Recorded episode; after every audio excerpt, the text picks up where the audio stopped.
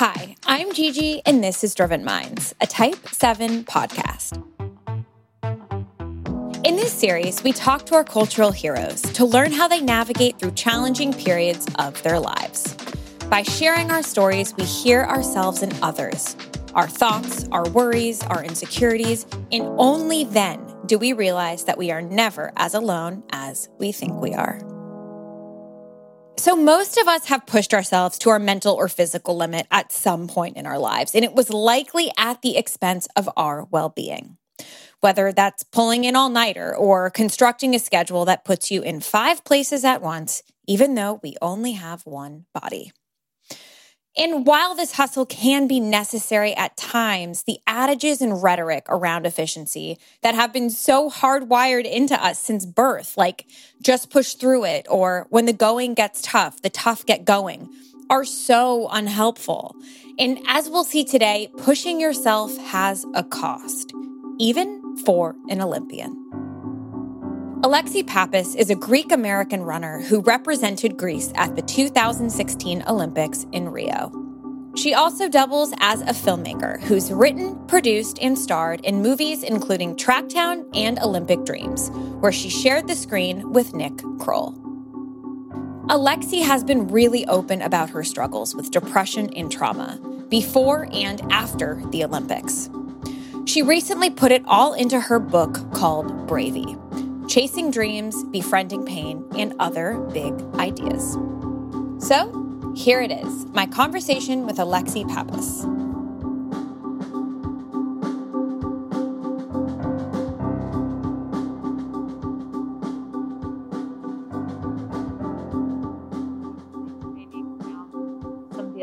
That I have going on. So, I often meet people to run, but sometimes like I will run on my own and then I can pick any time to run. So it just depends on the day. And you always feel like running, like you always find that discipline to run. I don't think that any professional runner feels like running every single day, like for sure. And I think that that's one of the things that when I realized that that was true, I was like, oh, I have like permission to feel like that too, you know, and because it is, it is a job and like there is a lot that goes into it and it's a lot of mileage. So mm-hmm. I think for sure it's not something that we feel like doing every day, or you might feel like running six miles, but you have to run like 18 or something. So mm-hmm. that's okay though. I think it's more about, I try to set it up so that it's the most likely scenario that it's going to be like feasible and fun. So that often means meeting people and setting a time and all that. But who can run at your mileage. Like you must just have a hard time finding a running partner that could keep up with you, no? It's, you know, teams are really helpful for that because it's like built around having that company. But I found in LA, there's like a lot more runners than you might expect. And it might mean that like I run with guys sometimes, or I run with a group of people where some mm-hmm. people are running less mileage, but at least you have company for some of it. So it might be like I run 10 miles with someone and then I do the last seven by myself. And that's been fine as long as I have like some accountability. Uh, mm-hmm. It's really helpful. What do you say to yourself the days when you wake up and you're just like, I just don't feel like doing this today? Like, I just cannot motivate. All I want to do is like put the sheets over yeah. my head and just stay here. Um, well, some days that means that I need to put the sheets over my head and stay there a little longer. But if mm-hmm. again, like I think calling it practice, even if I'm just meeting myself, is really helpful. Mm. And I think I don't expect to feel great every day. So I'm not, I don't take that as seriously as long as it's not like I feel crappy every single day, you know? But I expect yeah. that there are going to be those days. So I'm not as offended by them, I think you know? Yeah, I find that expectation to be really key. Like when you expect yourself to feel good every day and you don't, then the guilt and the uh, madness at yourself is so much more intense, you know? Like it kind of reminds me of your rule of thirds a bit. Yeah. Yes. Do you want to talk about that? Sure, sure. So, my, yeah, I learned this thing before the Olympics, which was the rule of thirds. And it was a coach of mine who had been to the Olympics and he kind of seen the, I think, the ups and downs that are natural with chasing like any dream really. And he told me during a particularly grueling workout that I couldn't hit any of the splits on. He told me that it was okay. Of course, I was like freaking out and I was like, this means I'm not ready for the Olympics. And he's like, no, it's okay. it's the rule of thirds. And that means that when you're chasing any of these big dreams, you're supposed to feel good a third of the time, okay a third of the time, and crappy a third of the time. And um, that was life changing for me because I started to kind of enjoy and expect the crappy days and um, even take them as indication that I was chasing my dreams. And, you know, as long as the ratio isn't too off, meaning if I felt good every single day or great, then I might not be pushing myself hard enough. And if I felt crappy too much at the time, then um, that was also a sign of like fatigue, you know? And so that mm-hmm. really helped me. And, and I think it goes beyond sport too. Yeah. So do you apply that in real life too? Like whenever you're making a film or something, will you yeah. kind of separate your life into those three components of Yeah. Yeah. I mean, like it doesn't truly, you know, making a film or doing anything challenging is not supposed to feel great every single minute of it. And I think I I kind of like accept that and and put it in front of me and I can feel joyful even about the challenging third because the bigger picture mm-hmm. means that I'm doing it. I'm like chasing this dream. And I think it even applies to relationships and, you know, mm. like friendships or love or, you know, anything really. And it has just helped me stay calm when I don't feel amazing every day, you know? Dartmouth. That's when you started taking running seriously, which blows my mind because you accomplished so much for being A, a late bloomer, and B, I loved reading how for the first like two years of college, there wasn't a single Sunday when you wouldn't run hungover. And the freshman me feels so seen. Yeah. and, and I'm curious, just like, I mean, college is hard enough, let alone Dartmouth. How did you manage doing a full course load while being a professional athlete? Like, what did a typical day look like? Yes. Well, I was a college athlete. So it was like the idea was that it was all meant to support one another. But, you know, at Dartmouth and I think at some schools, it's, it is challenging. And the truth was, when I got there, I was very unprepared for a lot of things, including the academics. Like some people, I think, uh, will go to a school like that, and if they've come from like a prep school, the Dartmouth course load will feel easier in some ways. And for me, it was the opposite. It felt much harder, and I failed. You know those tests early on. I thought I was going to like fail out of the school, and I remember. And likewise, at the same time, I was trying to run and I was like the worst on the team. So it was like a hard freshman fall. I knew that I could love this school and this place, but I was like, I feel underwater. Mm-hmm. And I remember calling my dad and just being like, I don't know what I'm doing. Like, I'm in New Hampshire. I'm not from this place. It's going to snow soon. I'm failing everything. And he was just like, look, just keep trying. And mm. I I like loved and hated that my dad would say that to me because I really do think that the good news and the bad news about not giving up is that it works. Mm-hmm. It just takes a lot of effort. And so mm-hmm. I had to, you know, I knew how to work hard. I wasn't like just instantly smart or new, but I knew I could learn how to learn and I could learn mm. how to run. And so I had to like meet with my professors outside of class and figure out why was I picking the second best answer instead of the best answer and right. I needed to read great essays and try to learn how to imitate them until I had my own, you know, backbone as a writer. And mm-hmm. and all those things just showed me that we can be students of anything. Mm-hmm. Um, and it's sometimes not fun to feel like we have to put in more effort than other people, but it's okay because we know mm-hmm. that like it'll it will work if we put in the time. And you know, the improv comedy I think really helped me stay grounded. So I was home from one of the meets because I wasn't good enough to travel. And there were all these emails about this improv group. And I went and auditioned because I had nothing else to do that weekend in terms socially. I didn't know anyone. And that ended up being like the most life-changing thing for me because mm-hmm. it it was a counterbalance to the athletics. It was like having built-in big brothers and big sisters at school and it kept me really uh, grounded and I liked performing. So that was helpful.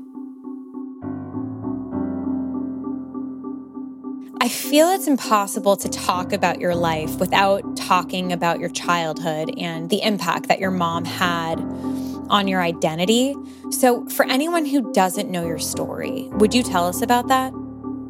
Yeah. So, I lost my mom when I was four, almost five, and she took her own life. And what that looked like for me was just experiencing some really like challenging early childhood memories of instances of like bad pain and just someone who you know was very you know at the very end of her life and very very can you sick. explain can you explain bad pain because i think that's really it's an interesting yeah. one what you mean by that yeah well it's easy to it's easier to explain bad pain as it relates to good pain which i think you know good pain is anything where we're pushing ourselves in a place that is fundamentally good, like in sport, as long as you're not injured, I think that's good pain. I think the pain of anything creative is good pain. Um, it's like facing some kind of outermost truth, right? And, uh, you know, falling in love or having your heart broken, I think that can be probably equal parts good and bad pain. But bad pain to me is like self harm or hurting somebody else or, um, just feeling thoughts of being you know unhelpable or you know being injured or sick like i think those are mm-hmm. bad pains and um what i saw of her was like bad pain in terms of like her constant state you know she mm-hmm. was bipolar and manic and in and out of all these hospitals of various for various reasons and um self-harm you know and that scared me mostly because as a really young kid, it made me feel like one, I wasn't going to have help in the traditional way from a mom. Like it wasn't, she wasn't able to help me. And that's a time when like you really want help. And yeah. two, my five year old self kind of felt like I must not have mattered enough for her to stay or for her to help me. And surely that's not the case when someone is that sick but but as a child that's all i could like really understand right and so it drove me i think to matter and mm-hmm. to matter to everybody else. And that was really powerful and it was really unsustainable because we can't you know live a whole life driven by a trauma like that. It just doesn't really work. Um, and i learned that uh, i think the hard way after the olympics and i don't know if we want to go there yet but it you know, doesn't it doesn't work, right? Right. It, it got me there, I think, in some ways. Like I was a talented runner and I worked hard, but I think I was driven by like a desire to not be like my mom and to be to matter, to be successful in ways that would make me as distant from her as possible. Yeah, it's it's so difficult in retrospect to think about how you would have done something when what you did, even though if it was done out of trauma or desperation, got you there. Yeah. And it's so funny. Our last guest was um, Arianna Huffington, and she was talking about how she built the Huffington Post based on these tireless hours she worked, you know, and then she kind of dialed it all back. But it's so easy to be like, oh, you know, in retrospect, I wouldn't have worked that hard when that hard work is what got you there, which is a hard thing to analyze yes. in retrospect to say you even wish you did it differently, right? Like when that trauma of losing your mother is what drove you. Yeah. Well, it's interesting too, because then what are you trying to give? Like, what is the memoir? Like, I wrote a memoir, mm-hmm. Bravey, and what is that, as you know, and what is that then? Because we're not mm-hmm. asking or wishing that anyone repeat our experiences or imitate exactly what we did. But I think a great memoir gives people um, food in the form of words and like vocabulary shifts where they don't have to have the trauma or the unhealthy drive or the bad pain to get to the destinations. And right. because eventually you learn vocabulary and mindset to like healthily, you know, mm-hmm. chase your your dreams and and and live a happy life. Um, and that's so interesting that you that you know you point that out because otherwise what what are we saying you know really for to somebody who has big goals but does or doesn't have the catalyst you know that kind of catalyst at least? I love the anecdotes you tell in your book how you didn't want to have a conversation about underwear shopping with your dad, so you cut full bummed underwear into thongs, and how your sexual education came from when your dad took you to see Titanic, right? I was fortunate to grow up with my mom around, yet I still identified with you completely. My first exposure to sex was also seeing Titanic with my dad. And I remember how I saved up enough allowance to buy a thong at Victoria's Secret just so I didn't have to ask my mom to take me. How did growing up in a house of men affect your understanding of women and femininity? Yeah. Oh, I, well, it's cool too that you like identify with it, even having a completely different, like on paper circumstance. Yeah, totally. Because, right? Like, and I've always had this fascination that even if I had a mom, maybe it wouldn't have turned out any like who knows you know like it, it i think it would be hard to have a mom just like i think it would be hard to not have a yeah. mom you know it's a challenging dynamic and so i love that and you know it was it was equal parts frustrating and funny to me to grow up like this because i had like the self-awareness of like the ridiculousness of like my dad teaching me how to shave my legs and haphazardly um, you know, trying to well, I don't know, we were all like dating at the same time, like my dad, my brother, and me, because he my dad, you know, eventually started to date. And there were things about it that felt like we were functioning more as um like a team mm-hmm. rather than a traditional family structure. And sometimes that felt really unfair. Like I didn't want to be responsible for dinner or like certain things. But it but in other right, times, like, yeah, like it was just sometimes I was like, this isn't, this doesn't seem very normal. Um, but in other times, I really appreciated the respect mm-hmm. and the mm-hmm. freedom where I wasn't being watched so closely. And I don't know if that has to do with growing up with guys or men or just my unique guys and men, and that my dad mm-hmm. was, you know, a, and, a, a, he's an engineer. He's not, doesn't talk about his emotions as much. Um, and he expresses love through uh i think just like giving me the basics that i need and getting mm-hmm. getting me to go to move towards action rather than thinking or talking about my feelings um i think it was he really parented intuitively and a lot of it ended up i think being really effective it just wasn't always um it wasn't always like cushiony. Like I mm-hmm. didn't always feel, I always felt this thing where I wanted him to help me more. And he never helped me in the ways I wanted him to, but I think he helped me in the ways that I needed him to.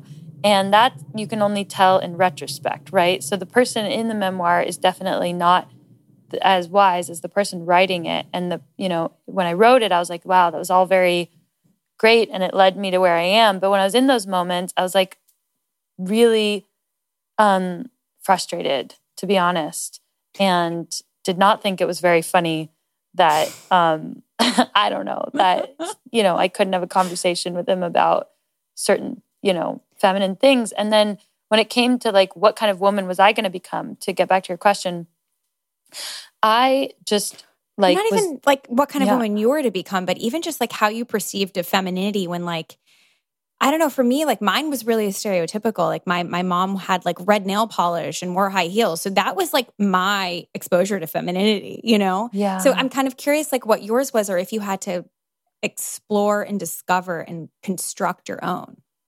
Yes, I definitely constructed it. And I think what was funny or what was great about it was that the broad things, like the obvious things I got from observing other people in the ways that I could, almost like um you know, I would go fishing for things by way of watching movies or watching mm-hmm. my friends' moms, and I would, you know, gather information about womanhood through them. But then that there were things that I completely missed um, that I don't know. I don't know that they like these things mattered or didn't matter, but I remember, you know, little examples like my mother in law eventually, I remember she commented, this is like when I'm like in my 20s, right? About like my cuticles. And these were things that like I would not have observed. That's too fine of a detail to be like, oh, my right. friend's moms or like Natalie Portman or whoever I look up, like they surely push their cuticles back or whatever. Yeah. But but she asked me about it, and I was like, I've never even thought about my cuticles. Like never once thought about them, and things like that that really probably didn't make a difference at all growing up. And I'm kind of thankful that that minutia was like not mm-hmm. even in my mind. Um, but certain things like that, or I thought, I don't know, I, I there's an example where like I really didn't know. I thought my ovaries were like in my eyes, and like that's so silly and stupid. But like I love it, that story. but that that you know that was in high school, right? Um, and I'm sure I wasn't the only one who thought things like that. But you were. Some of that minutia just like didn't ever come into conversation for better and for worse. I think yeah. for better because some of the minutia just gets in your way um, yeah. for worse, because sometimes I was in humiliating situations learning the truth about those things later in life. I so get it. I mean, I feel there are all these small things that you kind of have to figure out as a woman that are just so annoying. Like I remember I wasn't like I wasn't it wasn't until I was 21 that I even like knew what a gynecologist was and my mom was like how are you not seeing a gynecologist? And I'm like I didn't know that that was even a thing. Like I didn't, I doesn't my, you know, my GP do that? And she's like, no, you, you have to go to a different doctor to look at your vagina. And that was just, I'm like, Jesus, like I have to shave my legs. I have to, you know, ideally get a manicure, which I never do. Like all of these constructions of what, what it means to be feminine and a woman in America. I was just like, how does anyone work and you know do all of these these roles of upkeep or these exercise and activities of upkeep i i was equally as lost you know? So yeah, I totally get really, it. Yeah. Yeah. and I'm sure um, even if you know that those things exist, it's hard to decide whether or not you want to participate in them. Right. And yes. ideally, we would be able to like window shop life in terms of like have a, a wider range of what we know exists and then we would be allowed to and we are allowed to like pick and choose what to engage in ourselves You're also a filmmaker and an actor, and I loved Tracktown. And there was this part that stuck out to me in the film where you're talking to your love interest. And there's this moment where you say, I know my body looks like a boy, and it's quote unquote so gross. And that scene was so loaded for me you know, growing up and not necessarily having the most female figure, what is considered to be a female figure. And I was curious if that was a real experience or did you ever feel ill at ease before that or about having an athletic body? Or can you tell us about the origin yes. of how that happened? Yeah, I think all the characters in my movies are some sort of they're patchwork quilts of people I know or experiences I've had. And that's um, you know, that makes the movies more specific and more real. Um, and certainly that scene just felt like while that exact moment may not have happened in the exact way it mm-hmm. could have happened and it and it has happened in its its own ways in my life and in people that I know, you know, their lives. And so, yes, it's like and that's so important I think in storytelling and in movies that like even if something is fictional um you know, save for some genre films, most of it like hopefully is something that like could have happened Right. And yeah, that feeling of like, I'm a muscular person who looks more manly than the guy in front of me is a real feeling. And I even experienced it when I went to Greece before the Olympics. I went to train over there and I was training around this track one day, and these little girls came up to me and they were like watching their brothers play soccer in the infield. And they were like, Why do you look like the way you look? And I didn't really understand at first. And then I realized they meant my mm-hmm. muscles. And, you know, there are female athletes in Greece, there are just fewer of them. And this was like a mountain town, remote Greece. So there might not mm-hmm. have been anyone who looked like me there. And, you know, I just sort of tried to explain to them that I was an athlete and that they could be mm-hmm. an athlete too. And that is that is one of the reasons why I love going over there and, you know, being a part of Greek like athletic culture because there there aren't as many visual representations of what we might expect of our body different than what we see out of our out of our parents or family or you know immediate ecosystem. I'm curious what was the most surprising thing about going to the olympics? The most surprising thing about going to the olympics was that you i think we go there thinking that it's going to be an event like a one you know a mm-hmm. moment or a few moments and that's what we see on TV, right? Growing up. And then when you get there, I think we realize as athletes that it's really a process and that even though our bodies are fully formed, our minds um, are, you know, everywhere and we're, it's like a coming of age and it happens in the village and you're there for like a month if you want to stay. I stayed and it's a process. Wait, wait, you can stay, you can stay in the Olympic village for a month. Well, the Olympics is like almost a month long if you get there a few days, you know, if you get there ahead of, like I got there a few days before opening ceremonies and you could stay all the way. Um, I'm not sure how it will look if there's like a COVID Olympics, but that's like normal. Yeah. Norm, you know, normal times, healthy times. And uh, it's a process. And so I think the most surprising thing was how much you can grow and change during that time and how much the people there are really human and what we see on TV isn't like the whole story. What we see on TV is like their peak body moment, but it's it's really like you're in a the most exclusive, you know, college campus ever in the village and so much happens in there and it is a process, you know. That was so cool. Was it so surreal to arrive at a space that you had been training for and dreaming of your whole life? Was there a moment when it all just hit you? Yeah, it was like walking into opening ceremonies because the Greek team goes in first. And so you feel like you are like a, a, a pop star and like walking into some kind of like afterlife or something all at once because it's so um, stimulating. And you see these people around you, like you are the show. And so right. the opening ceremonies was like that for me. And, you know, I cried. I could not help it. It was so emotional. I, I mean, I can't imagine. How did it feel after you ran? because you everyone does one event, right? Is no, kind of how it works. It depends on your sport. I mean, like soccer with running. Oh, with running, even that there's rounds, but I had one event, okay. so I had one race, and when I was done, you know, I ran a national record and my personal best, and mm-hmm. um, I think like eighty percent of this race ran national records. Like it was the fact, you know, the world record was broken, so it was like an amazing oh race. Oh the world record was broken, and you're correct. Yes, That's crazy. It was amazing, and uh, the thing I remember most was that at the finish line. Um, waiting for all the other women to finish because there were no like coaches there. Like no one was there to scoop anyone up and everyone's like on the floor and you know panting and sweating and crying and you know hurting and just mm-hmm. feeling that tremendous sense of like wanting to be there for these women. And just we couldn't even talk to each other some of us because just different languages.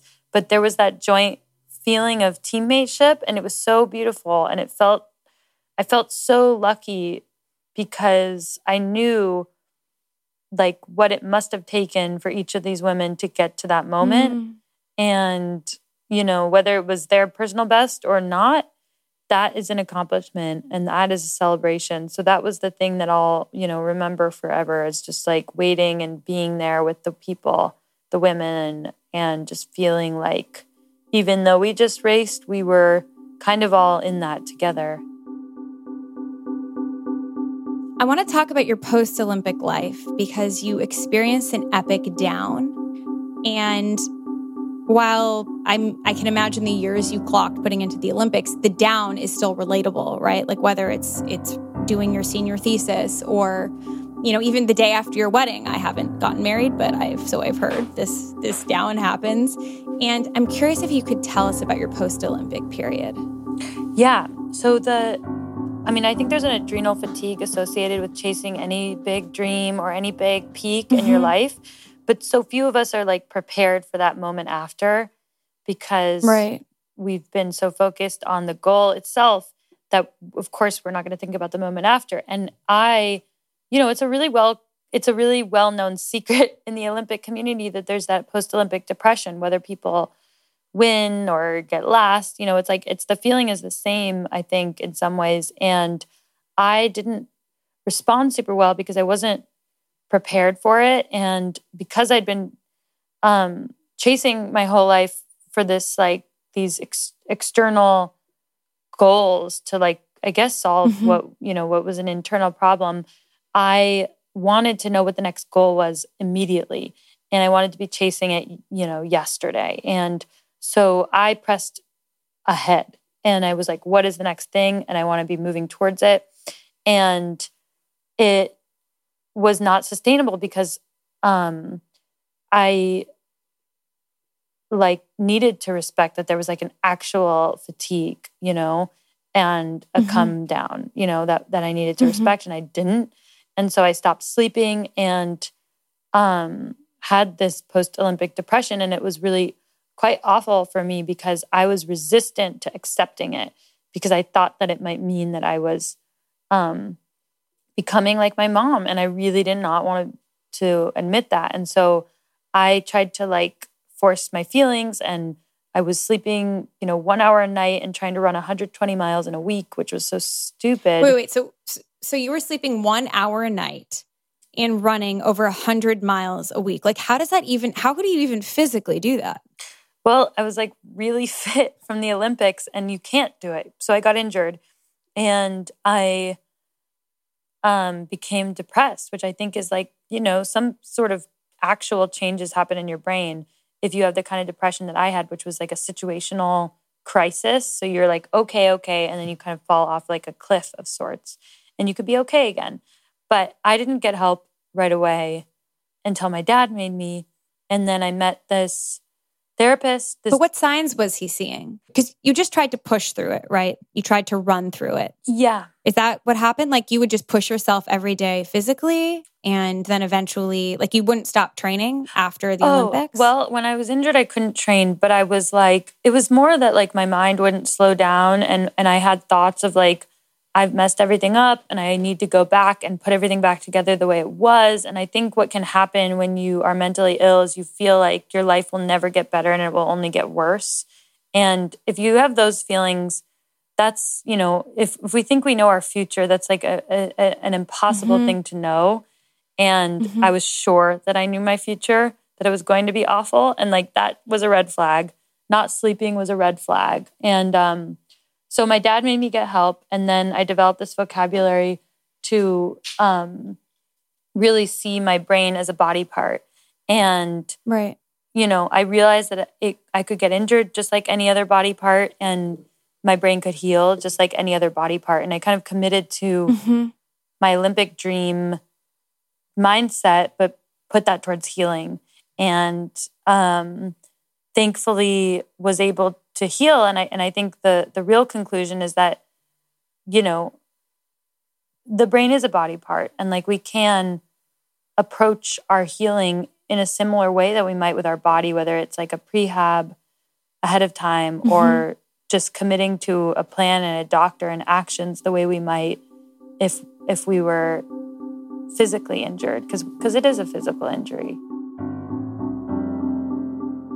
so you said your brain's a body part. What was it about this idea that you found so helpful?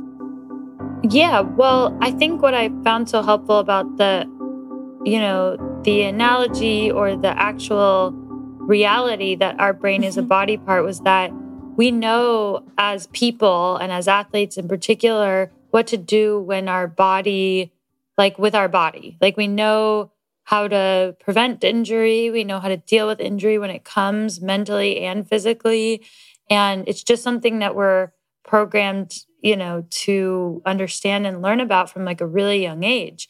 And so what was really helpful about relating that to mental health was that I it gave me a, a roadmap for exactly how to approach it and what to do about it. And that's everything from, you know, accepting that it's real and like tangible, it's not a choice, to um, expecting that healing takes time. Just like mm-hmm. if we mm-hmm. break a bone, it takes time, to not feeling shame about it, to asking for help and realizing that only actions and time will change you know the injury so it was like everything from like what to literally do to how to visualize myself and accept it and it was just so useful and so practical and so instantaneously uh, helpful to me mm-hmm. and i think to to anyone because today i find that people not just professional athletes are taking care of their bodies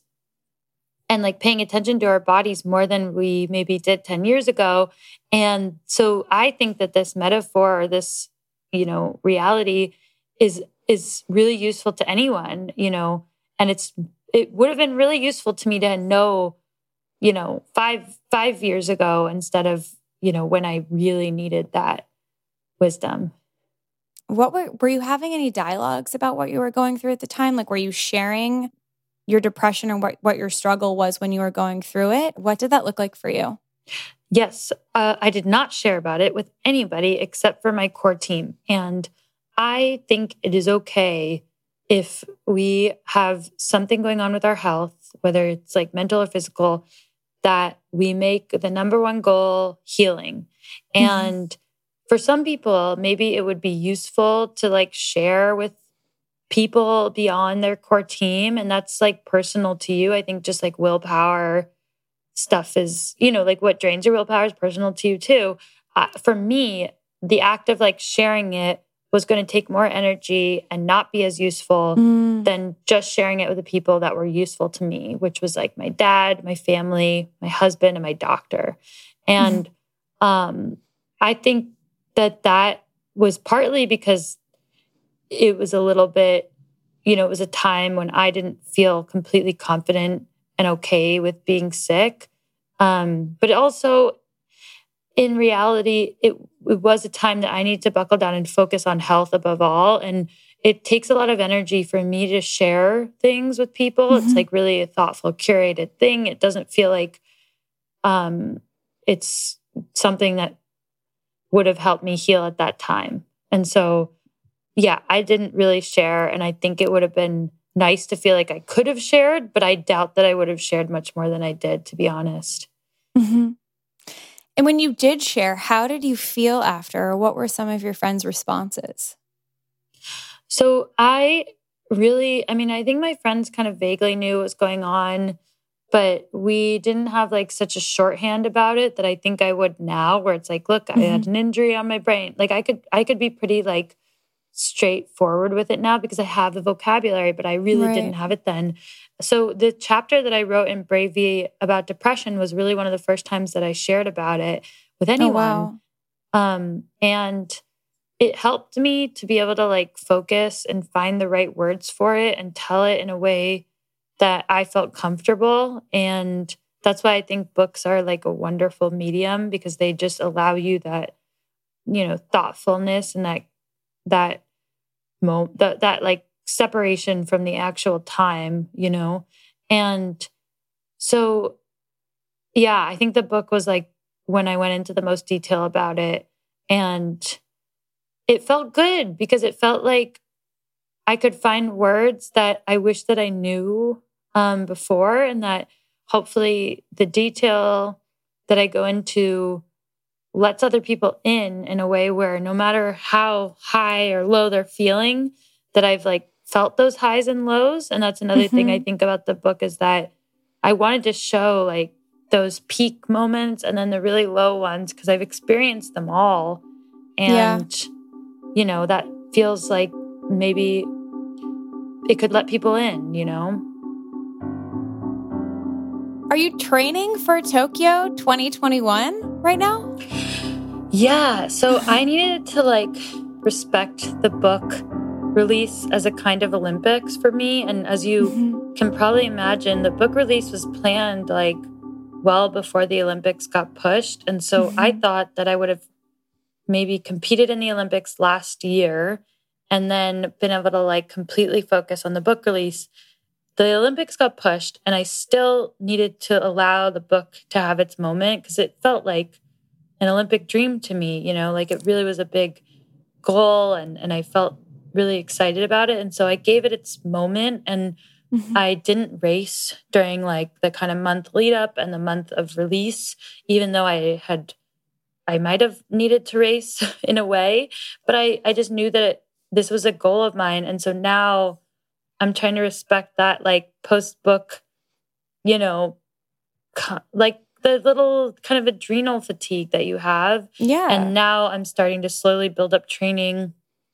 I would still have to hit an Olympic standard to go to Tokyo. And so I have races planned in the late spring before the deadline ends. So there's that that I'm building towards, and with eyes on Tokyo, of course. And then there's also like fall marathons that I want to run, and that's like beyond. Those are like post Olympic goals. Like I think it would be fun to run the Boston Marathon or the New York City Marathon because I've yeah. never run those. Um, but certainly Tokyo's on my mind. It's just that everything has kind of some things have kind of like flipped on their heads and some things haven't moved, like the book. Yeah. And so I've just had to like navigate that a little bit. Yeah. Right. And knowing that you hit it down last time after the Rio Olympics, would you, assuming you go to Tokyo, would you approach it differently or plan for it differently than you did Rio? Yeah. I mean, I think I'm already approaching it differently because I'm like, the book is a kind of Olympics and I'm going to like yeah. pause afterwards and not just like go straight, you know, to like a race next weekend or something like that. And, mm-hmm. um, you know, after Tokyo, I think everybody will need, every athlete will need like that exhale. And hopefully we can embrace it as like a normal thing to pause. And, mm-hmm. you know, the toughest question that we get, it's funny because someone asked me, like, what can we do to help prevent the post Olympic depression or all this stuff? Mm-hmm. And honestly, even though I need to just be able to like handle this question, I think the hardest question that you get is like, what's next? And you mm-hmm. get that mm-hmm. question the minute you accomplish something. And, yeah. uh, and that question's not going to go away. So I just need to learn how to not take that as like pressure to know what's next you know? Mm-hmm. So it's on me, I think, to be responsible and expect the question and then not let it like feel so personal. But it's also a question that like is a little bit problematic in some ways where it's like, whatever. It, I I need to address it myself, I think, because we just can't stop that question from coming. But it's a tough question to get if you're trying to like pause and respect those post peak moments. Yeah. Absolutely. Also, I mean, if I was an Olympian, I'd just be like, what do you mean, what's next? I just did my personal best in exactly. the Olympics. Like, what yeah, kind of question exactly. is that? What's what's next for you? You know? exactly. Yeah. Yeah. And of course, like it's a well-intentioned question. It's just one that like most Olympians don't think about until after. And that's like maybe the first time they're answering that question should be like, a month later, like to themselves and not yeah. on like an NBC, you know, big interview or something. But again, I think that being calm and, and knowing that for us, maybe what's next is like just soaking in what, what was the day before, like a tea bag steeping or something, you know, like we're not going to like pull the tea bag out right away. We're going to let it like become its like nice tea. Yeah. Um, needs to it needs to become its flavor, you know? Exactly. Exactly. Oh, yeah. I love that. I have one more question, which is what drives you? What drives me? Well, okay. I think before the Olympics, it was like a trying to push away from becoming this thing that I'd built my mom to be that I'd, you know, observed.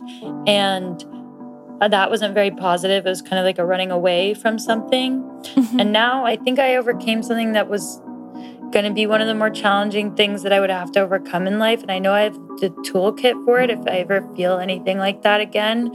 And so I think that what drives me now is like curiosity.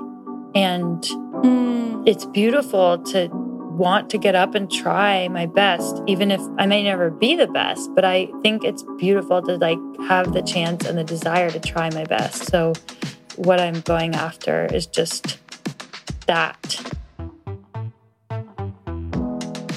That, my friends, was Alexi Pappas. You can follow her at Alexi Pappas and me at Gillian Sagansky.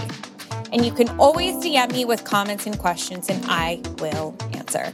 I want to hear from all of you what you thought of the show, what you didn't like, what you did like, who you want to hear from next, the whole nine yards. I'm about to put on my track pants and do an 18 mile run. Let's see how far I get. It will likely be around the block. Until next time.